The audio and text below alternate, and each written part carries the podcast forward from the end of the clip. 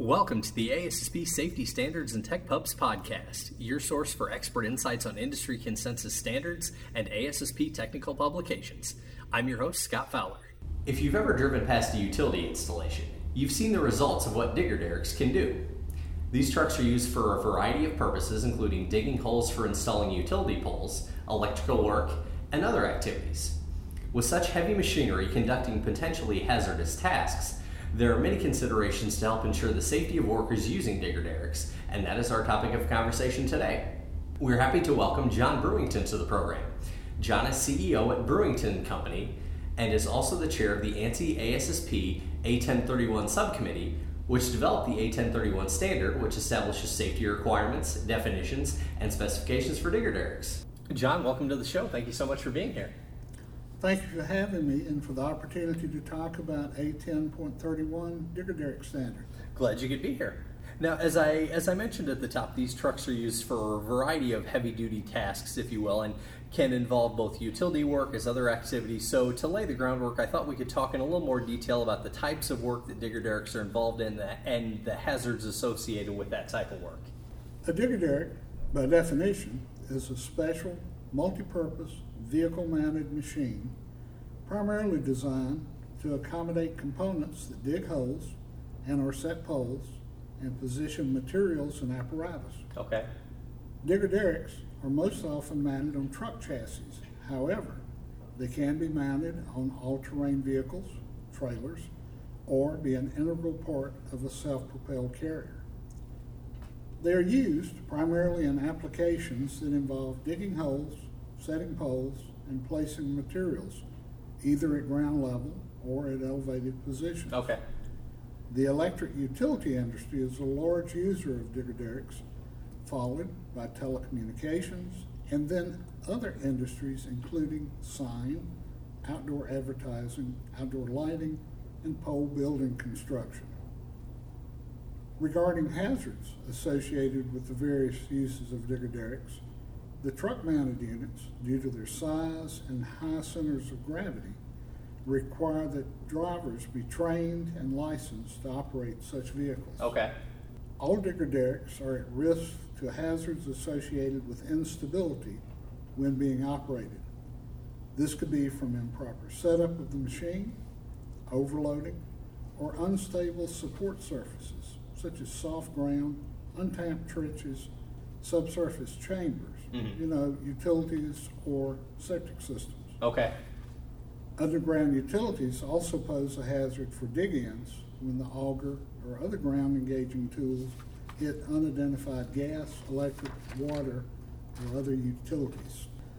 Suspended and moving loads is also a common activity for digger derricks that can present hazards for operators, ground personnel, or the general public.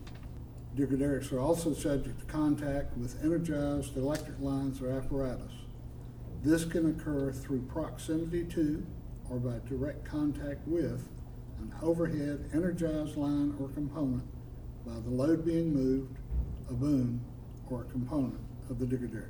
All right, so quite a lot of things that safety professionals need to consider along those lines in terms of all the different kinds of hazards they could encounter out there on a job site. Yes, and this is just a few. This is no way intended to be all-inclusive. Mm-hmm. Okay. When you talk about instability, things like that, what role does the site inspection play? Is that a big part of it? I mean, just understanding the terrain and the conditions you're working with before you get these vehicles out there? Yes. The manufacturers or the installers, depending upon who finished the machines. The mm-hmm. final stage manufacturer is going to specify the conditions in which the machine must be set up. Okay. Generally speaking, the machine must be set up on level substance or mm-hmm. level ground. Okay. And that is done by changing the stability with the outriggers or by changing by cribbing or other methods. Okay. So there's really a lot of work that goes into understanding the terrain. Yes, yeah, it's not a simple just go out and set it up and cross your fingers. Right. No, it's much more in-depth than that. Okay. So now the language of the standard sets requirements for many different groups involved in the manufacture, sale, or lease and use of digger derricks. This includes dealers, owners, users, operators, lessors, and others. So I thought we could briefly touch on each of those groups and their responsibilities to make sure that these trucks are safe to use and that users and operators know how to operate them safely. The standard includes 16 pages of requirements for dealers and installers, owners, users, operators, lessors and lessees, and brokers. Mm-hmm. Plus, it also has information for referenced figures throughout the standard, plus two appendices. So to conserve our time, I'll mention one or two requirements for each entity. Okay. Hopefully, this will encourage our listeners to read the entire standard. Hope so. For dealers and installers, installers shall comply with the applicable sections of the electrical requirements and responsibilities of manufacturers when completing an installation. Prior to placing the machine in service, a detailed list of actions required by the installer is provided in the standard. Okay.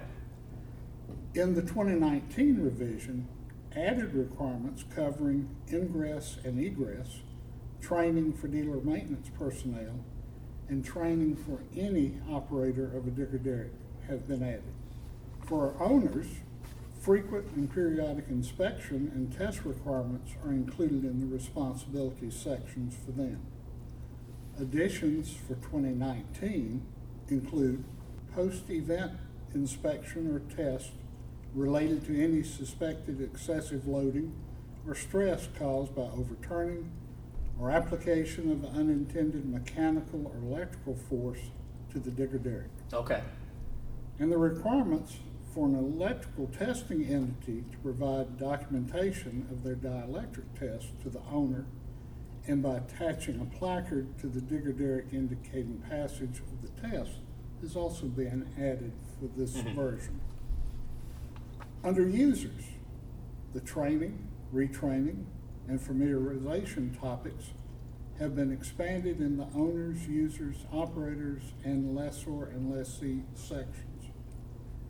An addition to the user's responsibility requires upper controls when a digger derrick is equipped with platforms and is used to elevate workers to position to perform work on energized conductors or equipment.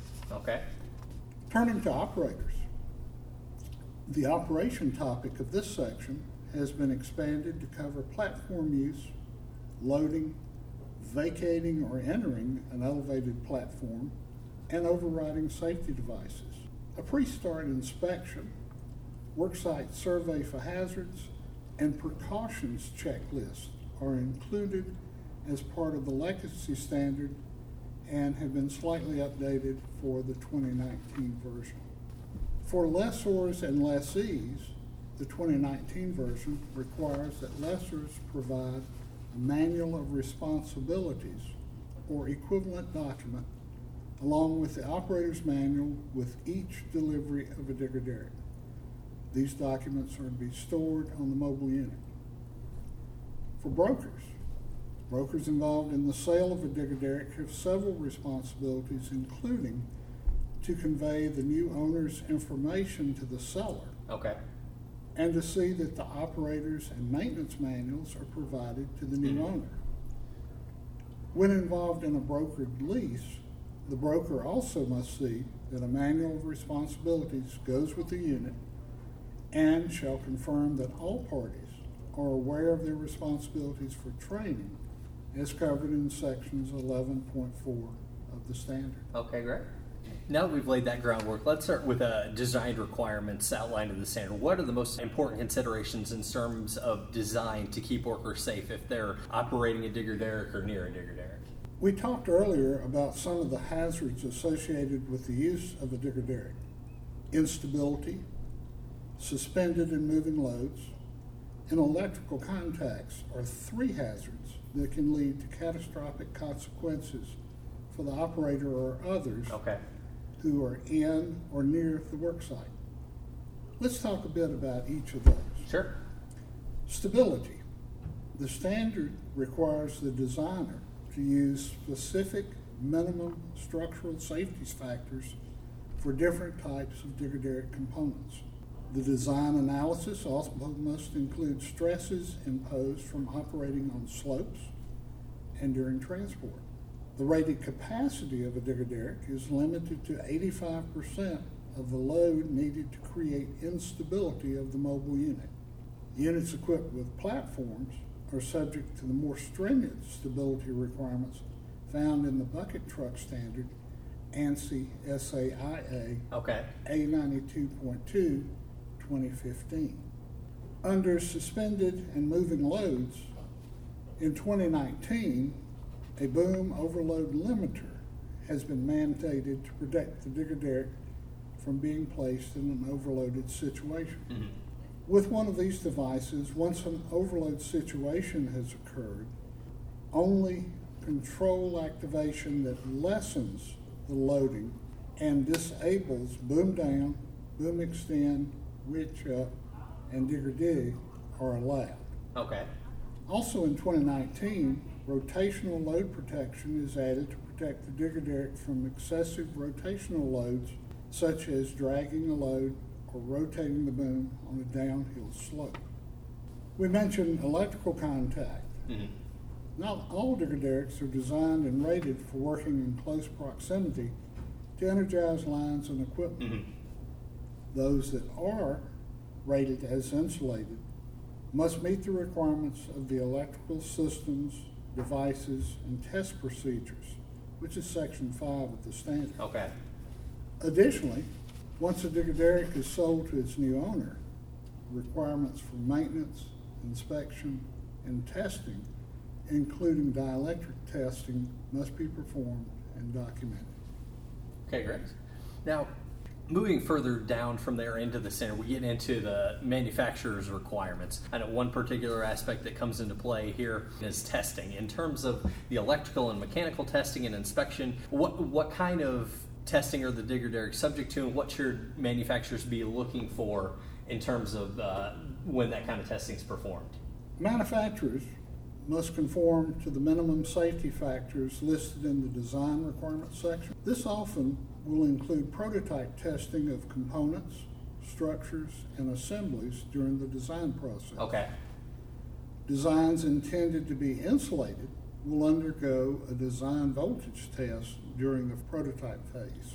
Completed and installed Digoderics are subject to the Digoderic stability test, and if insulated, a qualification test as detailed in the electrical requirements section. And any Digoderic intended for use with platforms must meet the stability requirements of bucket trucks found in ANSI SAIA A92.2-2015. Okay, now, so let's say you have a Digoderic that's been manufactured, it's out on the market. Now let's move into the dealer, owner, lessor, lessee responsibilities. What should each of these groups be thinking about in terms of the type of vehicle they're looking for, and how do they know what they're selling or buying as a good quality product? The quality of a Digoderic is best measured by the fit it has with the work needing to be done. Well-made products that do not fit the intended use are doomed for failure before they arrive on their first work site. In order to pair the owner with the correct Digoderic, the dealer needs to know the owner's and user's expectations for their new machine. What kind of loads would it handle? At what lift radiuses? What options are needed? Will it be insulated or not? Will it need to carry personnel aloft? And they must also know what type and size carrier is needed to take it where it needs to go with the payload required to do the jobs intended. The owner needs to develop answers for all of these and other questions with input from their user and operators. Performance-based specifications are an excellent way of sharing this information with potential suppliers. All right, so an owner is, with that in mind, so an owner has made a purchase and the Digoderic is ready to be used on different types of projects and job sites. What are the most important things for the end users and operators to know so that they can stay safe while using these vehicles, as well as keeping, the job site safe, the general public safe, and, any utilities that they might come in contact with, just keeping people, property, environment safe during the use of these vehicles. Organization work rules, OSHA regulations, consensus standards like A10.31, and Digaderic operators manuals are great resources for working efficiently and safely across various utilities and industries. For the Digaderic, timely and appropriate inspection, maintenance, and testing are key factors in staying safe. Operators must be trained and properly supervised in the use of Digaderics for the work intended. Any question regarding condition or appropriateness of the equipment, or whether an operator is qualified to perform the work assigned, should cause the work to stop immediately. Only upon resolution of any questions or concerns should it resume. Okay, great. Anything else you'd like listeners to know about A10.31 or Digaderic safety as we wrap up? If they're not familiar with ANSI ASSP A10.31, I would encourage them to obtain and read the current standard. The changes to that revision take effect on June 1st, 2020. Okay, great. All right, well, thank you very much again, John, for joining me. I hope our listeners take our conversation today and use it to help keep workers safe when using Digaderics out there on their job site. So thank you again. Thank you, Scott, and thank you, listeners. We hope you've enjoyed this episode of the ASSP Safety Standards and Tech Pubs podcast. Be sure to subscribe wherever you get your podcasts. You can also connect with us at ASSP.org and follow us on Twitter at ASSP Safety. We'll see you next time.